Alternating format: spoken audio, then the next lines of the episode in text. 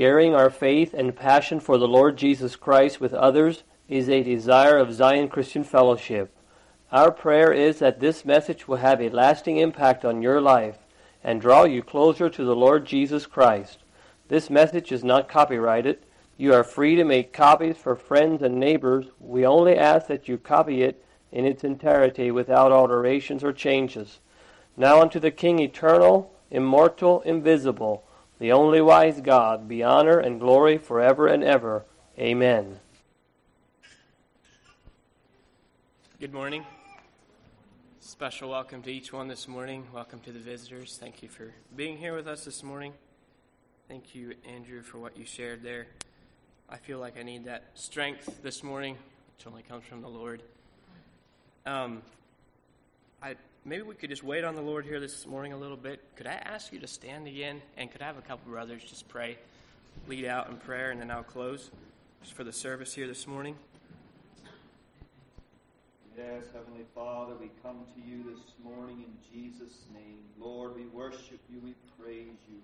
Thank you, Father, for being here in our midst this morning, Lord. Where there's two or three gathered together in your name, there you are in their midst, God, and we thank you for being here, Lord. And God, we do look to you, oh Lord, that you would feed us from heaven this morning, God, through Brother David and Brother Mark and and uh, Brendan has the children's lesson. Oh God, we pray, Lord, just have your way here today. Dear God, I pray that this would be a holy sanctuary, God, where you are, where you're meeting the needs of the of the, of the hearts of your people. Lord, we look to you for that this morning, God, and we thank you. Father, thank you for your goodness. Thank you for your salvation. Thank you for the blood of Jesus, God, that cleanses us from all sin. And Lord, that we can be in right standing with a holy God this morning. Father, we love you. We praise you. Mm-hmm. Lord, just pour out your grace and your strength on David this morning. I pray in Jesus'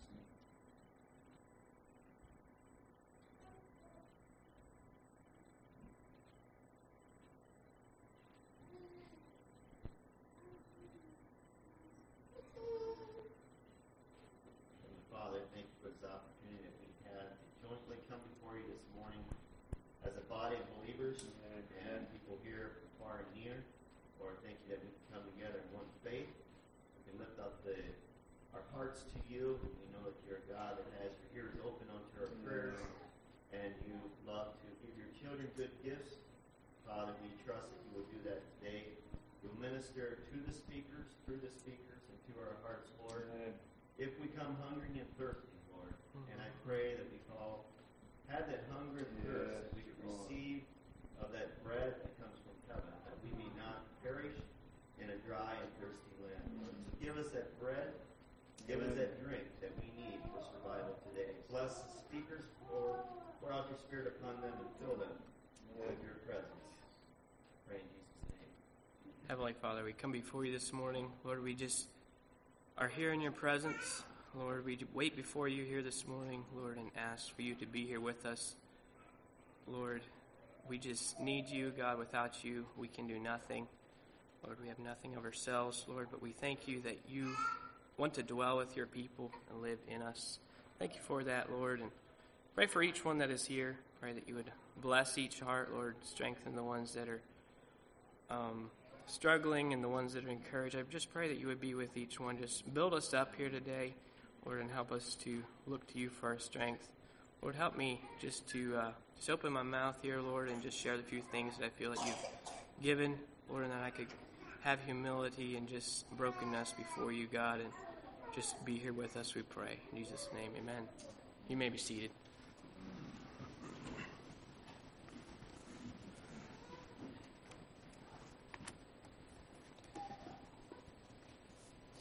So this morning, um, as I was pondering what to share this past week, I, nothing, I, I was having a little bit of a difficulty knowing what I should share. Um, and then here this past while, a couple of us brothers are going through, a, just started going through a book here. And I feel like God spoke to me or showed me a few things in my own life where I need to work on and was challenged by, and I thought I might share a few things out of this. Um, it's on, well, the book is called Disciplines of a Godly Man. And this morning I'd like to look at the subject of discipline of godliness. And it's something that I feel a lack of in my life. I don't know where you find yourself in the discipline of godliness in your own life, in your Christian life. Um, one thing I want to say is I really appreciate for my uh, example from my dad, um, just in being disciplined, and getting up in the morning and spending time with the Lord and in family devotions, made that a priority in our family. Sometimes it was kind of long-winded, but I know was, I really appreciated it. Um, so it's a very, very important thing. I'm going to read a little bit here, um, and then we're going to look at some scriptures. Um, this is just kind of, um, it's about the author and how he started out in life and just some things I thought was a good example. So you can just listen and see what you can take from it. Sometime in the early summer before entering seventh grade, I wandered over from the baseball field and picked up a tennis racket for the first time, and I was hooked. It was not long before I became a 10 year old tennis bum. My passion for the sport became so intense, I would idly hold a tennis ball and just sniff it, and the rubbery fragrance. Upon opening a can of new tennis balls became intoxicating. The wop wop and lingering ring of a sweetly hit ball, especially in the quietness of the early morning was to me symphonic. My memories of that summer and the one that followed are blistering black tennis courts, hot feet, salty sweat, long drafts of delicious, rubbery, tepid water from an empty ball can, and the short shadows of midday, heading slowly toward the east, followed by a stadium daylight of the court's lights. That fall, I determined to become a tennis player. I spent my hoarded savings on one of those beautiful laminated Davis Imperial tennis rackets, a treasure that I actually took to bed with me. I was disciplined. I played every day after school except during the basketball season and every weekend. When spring came, I biked to the courts where the local high school team practiced and longingly watched until they finally gave in and let me play with them. The next two summers, I took lessons, played some tournaments, and practiced about six to eight hours a day, coming home only when they turned off the lights. And I became good. I was good enough, in fact, that as a 12 and a half year old, 110 pound freshman, I was second man on the Varsity tennis team of my large 3,000 student California high school. Not only did I play at a high level, I learned that personal discipline is the indispensable key for accomplishing anything in this life. I have since come to understand even more that it is, in fact, the mother and handmaid of what we call genius. And then he has different examples of um, people in sports, music, and different things of how they accomplished what they did. I'm going to read just one of them. Closer to our own time, Winston Churchill was rightly proclaimed the speaker of the 20th century. And few who have heard his eloquent speeches would have disagreed. Still fewer would have suspected that he was anything but a natural. But the truth is, Churchill had a distracting lisp that made him the butt of many jokes and resulted in his inability to be spontaneous in public speaking. Yet he became famous for his speeches and his seemingly impromptu remarks. Actually, Churchill wrote everything out and practiced it. Um, he pretended fumblings for the right phrase. The margins of his manuscripts carried notes anticipating the cheers, prolonging cheering, and even standing ovation. This done, he practiced endlessly in front of the mirrors, fashioning his retorts and facial expressions. F.E. Smith, a close friend of Churchill, said Winston has spent the best years of his life writing impromptu speeches, a natural, perhaps, a natural, disciplined, hardworking man. And so it goes, wherever, whatever the area of life. Thomas Edison came up with the instant light after a thousand failures. Samuel Beckett said, Ever tried, ever failed, no matter, try again, felt again, felt better. So that's just in the natural. Um, it's talking about just how it is um, when we are disciplined in our life. And that is something that I have a need in my own life in that. Um, just in being disciplined. And whatever we put our mind to, whatever we put our heart into, um, we can accomplish quite a bit. And I believe the same way um, goes for our own Christian life. You know, how disciplined are we in that? Um, I'd like to turn to 1 Timothy 4, chapter 4, verse 7. Paul had some things to say to Timothy about being disciplined.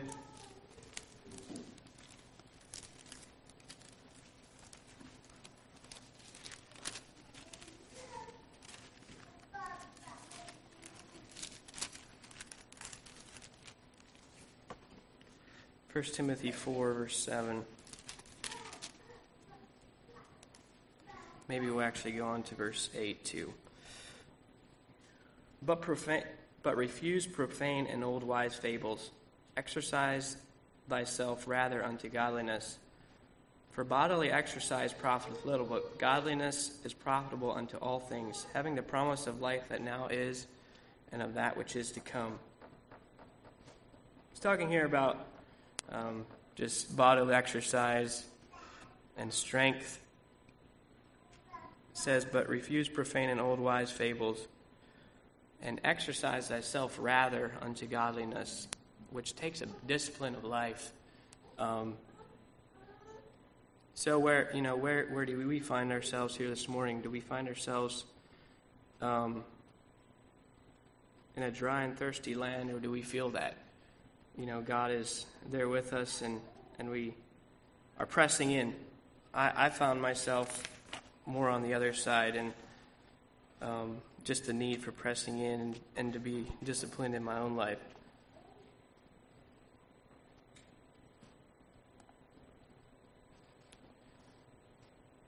Uh, another point he brought out here is spiritual sweat. I'll just read here a little bit. In a word, he is calling for some spiritual sweat, just as athletes discarded everything and competed, free of anything that could possibly burden them. So we must get rid of every encumbrance, every association, habits, habit, and tendency that impedes godliness.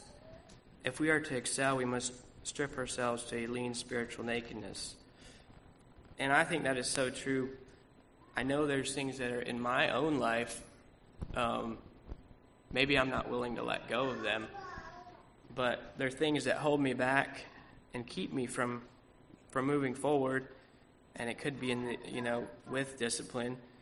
Um, I might call for your interaction here a little bit. What are could you give me some examples? Um, let's see here. What, or I could say, what are some things in life that hold us back from running the race or from, from being disciplined? Does anybody have some ideas? There's no right or wrong answer. Um, does anybody have something off the top of their head? What keeps us from that? Self. Ourself? Yes, that's right. We ourself gets in the way way too many times. Anything else? Distractions. I think we allow and have a lot of distractions in our life. Mhm. We allow them not. That's right. I wrote a few things down here. Busyness, we make ourselves more busy than we need to be. And that, you know, that comes, as I was thinking about that, that really comes down to our priorities. Where is our priority at? What do we value? How is our value system? Um, love for the world can really get in the way if we have love for the world.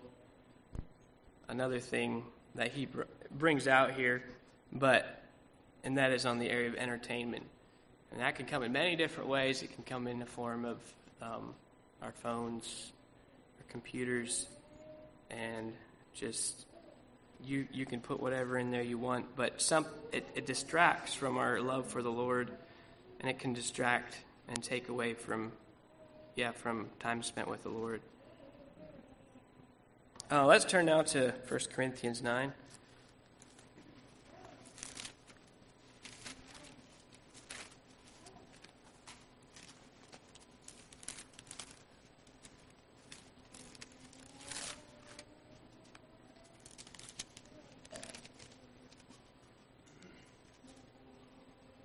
First Corinthians 9, 25 to 27. And every man that striveth for the mastery is temperate in all things. Now they do it to obtain a corruptible crown, but we an incorruptible. I therefore run, so run, not as uncertainly, so fight I, not as one that beateth the air, but I keep under my body and bring it into subjection, lest that by any means, when I preach to others, I myself should become a castaway. I think Paul had a really good idea of what, or a good picture of what being disciplined was like. He went through a lot, and um, he's just talking here about striving, pressing in. You know, we need to have a clear vision, um, a clear goal for where we are going. What, what, is, what is our purpose? Where are we going with, with our life? Do we have those goals and visions? Strive gives the idea to make great efforts to achieve or to abstain, obtain something, to struggle and fight vigorously. Out in the world today, you know, there's this idea of that the Christian life is a bed of roses or it's real easy. It's not difficult. Um, but the truth is, there's we need to put some sweat and effort into it. We need to press in and it's not going to be all easy, um, but it will be worth it in the end.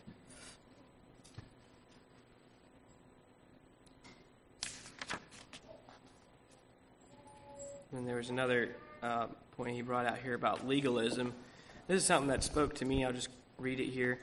Underlying much of the conscious rejection of spiritual discipline is the fear of legalism. Many spiritual discipline for many, spiritual discipline means putting oneself back under the law with a series of rules that no one can live up to, and which spawn frustration and spiritual death. But nothing could be farther from the truth if you understand what discipline and legalism are. The difference is one of motivation. Legalism is self centered, discipline is God centered. The legalistic heart says, I will do this thing to gain merit with God.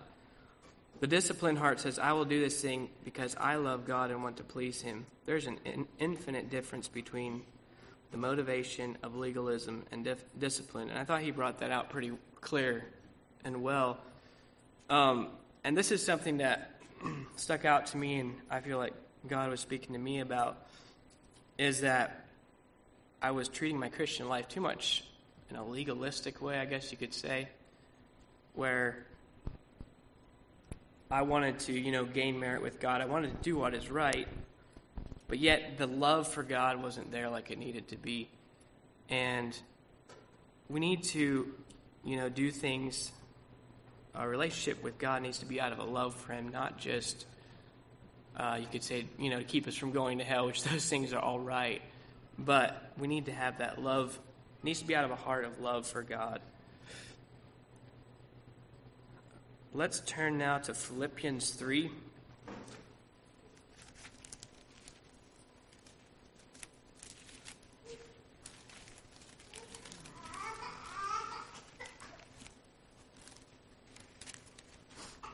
Philippians 3 13 and 14. Paul here again. Brethren, I count not myself to have apprehended, but this one thing I do, forgetting those things which are behind, and reaching forth unto those things which are before, I press toward the mark for the prize of the high calling of God in Christ Jesus. And you know, here it brings out again, it's it's not necessarily easy, but we need to press in, we need to strive and move forward in that way forgetting those things which are behind and reaching forth, reaching in front of us.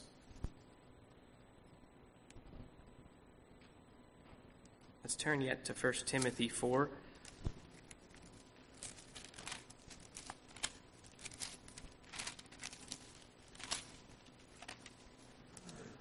First Timothy 4, verse 7 and 8. I'd like to uh, leave this with us And I trust this can be each one of our testimony, my my own too. That's what I desire. Paul, it's a very familiar um, Paul just here at the end of his life. here in verse 7 and 8.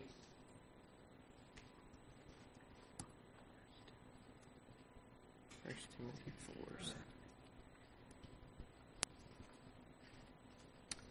4. Uh, it's not the one I was thinking of.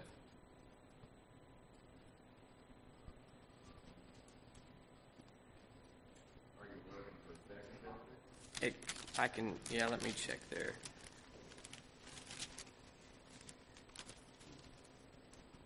Yeah, that's right. So I just want to leave us with this. It says, I have fought a good fight. I have finished my course. I have kept the faith. Henceforth, there is laid up for me a crown of righteousness, which the Lord, the righteous judge, shall give me at that day, and not me only, but to all them that love his appearing. So I trust that we can all have that testimony as we press in and apply discipline to our lives. That we can say, just like Paul here, that we have fought a good fight. And the Lord will welcome us in at that day. So that's all I have this morning. I hope you could get something from that and take something home with you. God bless you.